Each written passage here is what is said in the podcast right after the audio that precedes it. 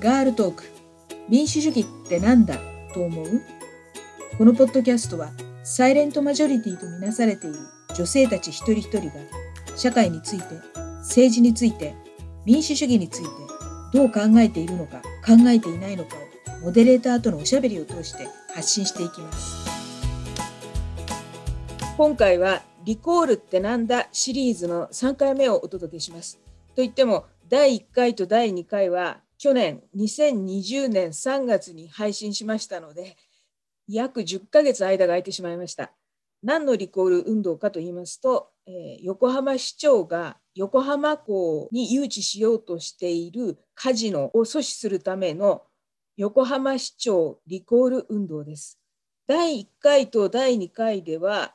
1人から始めるリコール運動に参加してらっしゃったふみさんと有子さんにお話を伺いました。今回もまたお二人にお越しいただいてます。えっ、ー、とそれではふみさんから自己紹介お願いします。とふみです。肉球神道の党員でも一回ずこちらにお邪魔したことがあります。よろしくお願いします。じゃあ有子さんお願いします。はい、リコール運動しておりました有子と申します。よろしくお願いします。前回の配信2020年3月の時点ではリコールの受任者集めの最中でした。でリコールには横浜市民50万人の署名が必要なのですがその署名を集める人が受任者で5万人が受任者になってそれぞれが10人分の署名を集めれば50万人署名が集まってということだったのですけれどもあれから10ヶ月経って活動の成果はどうなりましたでしょうか？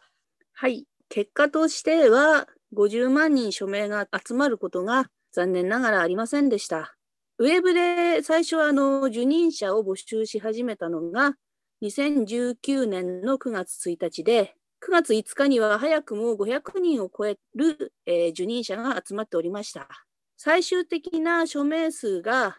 9万111人、受任者数が5万1959人でした。とてもあの多いのか少ないのかというのは人によって評価は難しいところだと思うのですが受任者集め、えー、この運動に常時携わっていた人たちが実は30人前後というですねそういう人数を考えるとその人数で9万人集められたということを皆さんがどう評価するのかなとそういうふうに今は思っています。えーとそうするとまず受任者集めが2019年の9月から、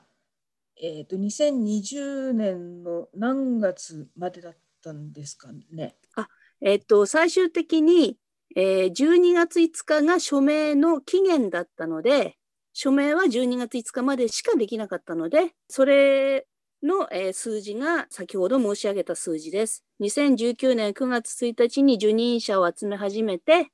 2020年12月5日にえー、リコール活動は終了いたしました。えーと、そうするとじゃ受任者を集める期限っていうのはなくて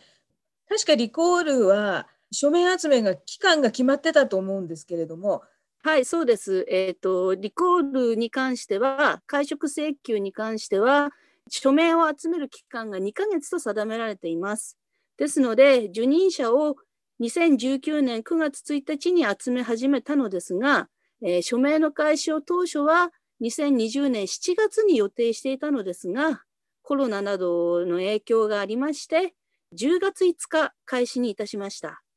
ですから、10月5日から12月5日まで、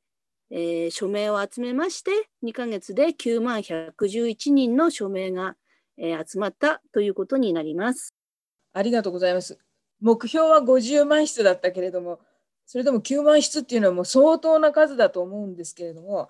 これだけの署名を集めてっていうのはもうかなり煩雑な事務仕事も多かったんじゃないのかなっていうふうに思うんですけれどもどんな作業がありましたでしょうか？有子さんお願いします。はい事務仕事なんですけれどもまず毎日やっていたのがカレンダーの登録、えまずは受任者を集める、えー、宣伝をするのかというカレンダーの登録、それから宣伝、その後にその日に集まった人数の報告というのを毎日してました。で、それを受けて毎月受任者の数の確認、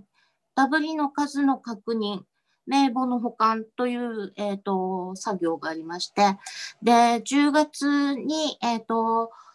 署名集めが始まるときには、署名簿作り、手引き作り、宛名書き、それから封入と発送という発送作業を3日間で集中してやりました。他にも、えっ、と、ほぼふみさんがやってくださっていたと思うんですけれども、え事務所に行って配るチラシを受け取ってきて、それを配布する。で、寄付を受け取って保管するなどの仕事がありました。それ事務所っていうのはどこにあったんでしょうか？事務所は金沢区にありました。えっ、ー、と、最初はなかったんですけれども、事務所ができたのはいつだっけ、ふみさん？あの、6月の記者会見の前ですよね。そこで、えーと、金沢区の福浦に会社を持っている社長さんが女性が代表で頑張っているんで事務所もないっていうんだったらじゃあ俺んとこ貸してやるよっておっしゃってくださってそれで、えーと、そこが、えー、事務所ということになりました。今記者会見あったっていうことなんですけれどもあのちょっとこのリコール運動のメディアとの関わりについて伺いたいって思うんです。であのちょっと話変わるんですけどもねあの2020年は11月に大阪市で大阪市廃止に関わる住民投票もあってで大阪でも住民が路上で熱心に活動していたんですけれども大阪の場合投票日の1週間くらい前に大阪市分割にかかる行政コストが218億円という市財政局の試算をあの毎日新聞が報じて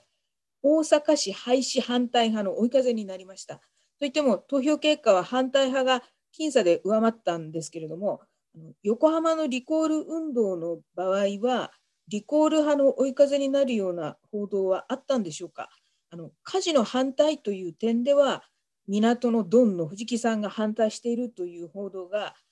まあ、何回かあったんですけれどもリコール運動に関する報道はどうだったでしょうか。はい。取材が、えー、事務局に、えー、申し込まれるというのがメディアとの関わりの一つのやり方。もう一つは事務局側からいついつに記者会見をやりますということを言って、それで、えーと、その場所にメディアがどのくらい来るのかと、そういうやり方でメディアと関わっていたと思います。えー、事務局を通しているので、えー、個人的にそれ以上どういうやり取りだったかっていうのは分かりませんが、えー、影響ということで言えば、新聞やテレビに取り上げられるリコール運動が、そうすると街頭宣伝の時に見たよ、どこで、えー、受任者になればいいのか分からなかったけど、ここでやってるのねっていうような声や、人数足りないんだって、じゃあ書いてやろうかっていうような人が来たりはしましたけれども、そうですね、テレビはとても影響力があったと思います。リコールに関しては。10月5日に署名開始の桜木町での宣伝の時は NHK も来て取り上げてくれたので、そうすると翌日などは、えー、テレビで見たよっていう方もいたというふうに記憶はしております。あと、どうでしたっけね、有子さん。はい。えっ、ー、と、さっきアンさんがおっしゃった藤木さんのあの反対という点は、正直言ってリコールにとっては、あまりあの力添えになることはなかったと思います。それはなぜかというと、藤木さんがやってるから大丈夫よね。藤木さんに任せとけば大丈夫よねという意見がとても多くて。で、積極的にリコールなり、住民投票なりに、えっと、関わろうとするのを逆に妨げてしまったのではないかと私は思いました。なるほど、そういう面もあったわけなんですね。あのこのポッドキャストで藤沢市の育法者教科書不採択の活動をしていた日浦さんのお話を伺った時にメディアとの関係にもすごく気を使ったっていうことをおっしゃってたんです。であの神奈川新聞の記者さんに折に触れて情報提供していたっていうことだったんですけれどもあの文さんは肉球神道で神奈川新聞の田崎さんとつながりありますよねあるじゃないですか。メディアとさっきあのその記者会見するとか情報提供って言ってたんですけれども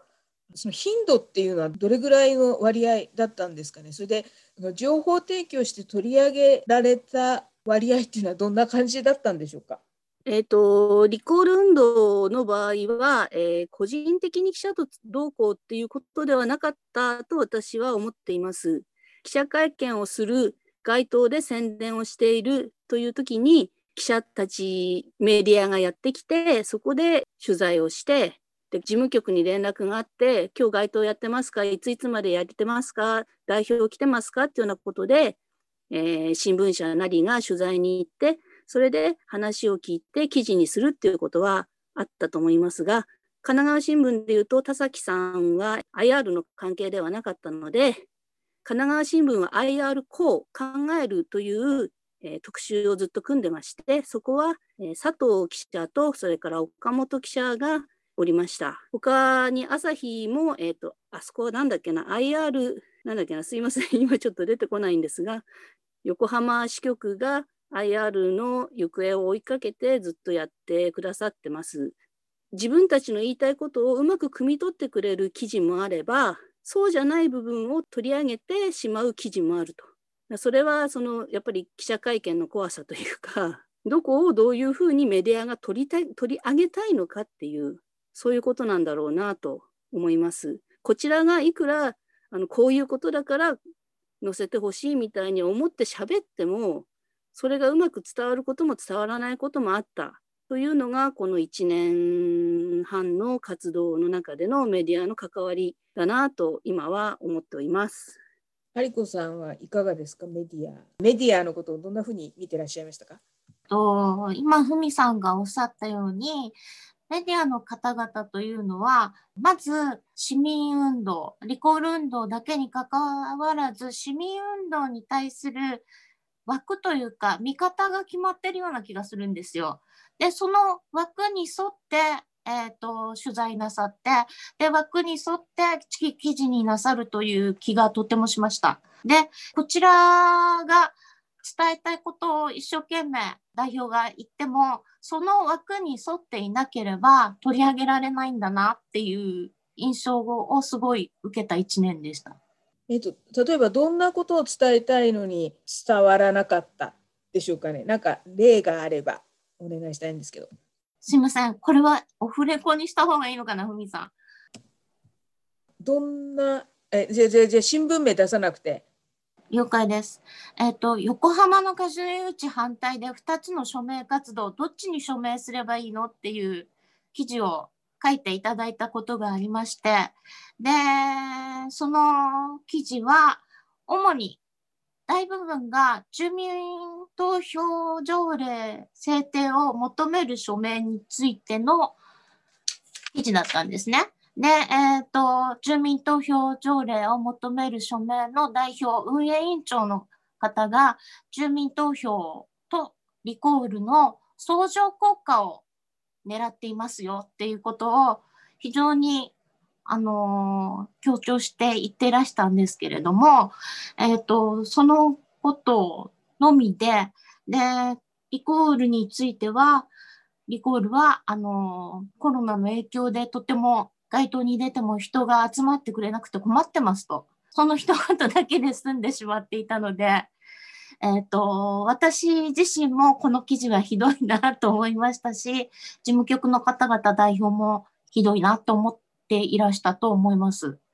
で、この新聞の方は、まあ、住民投票中心で、で、それにくっついてリコールがあるのかな、みたいな、そういう見方をしているのかなっていうふうに感じました。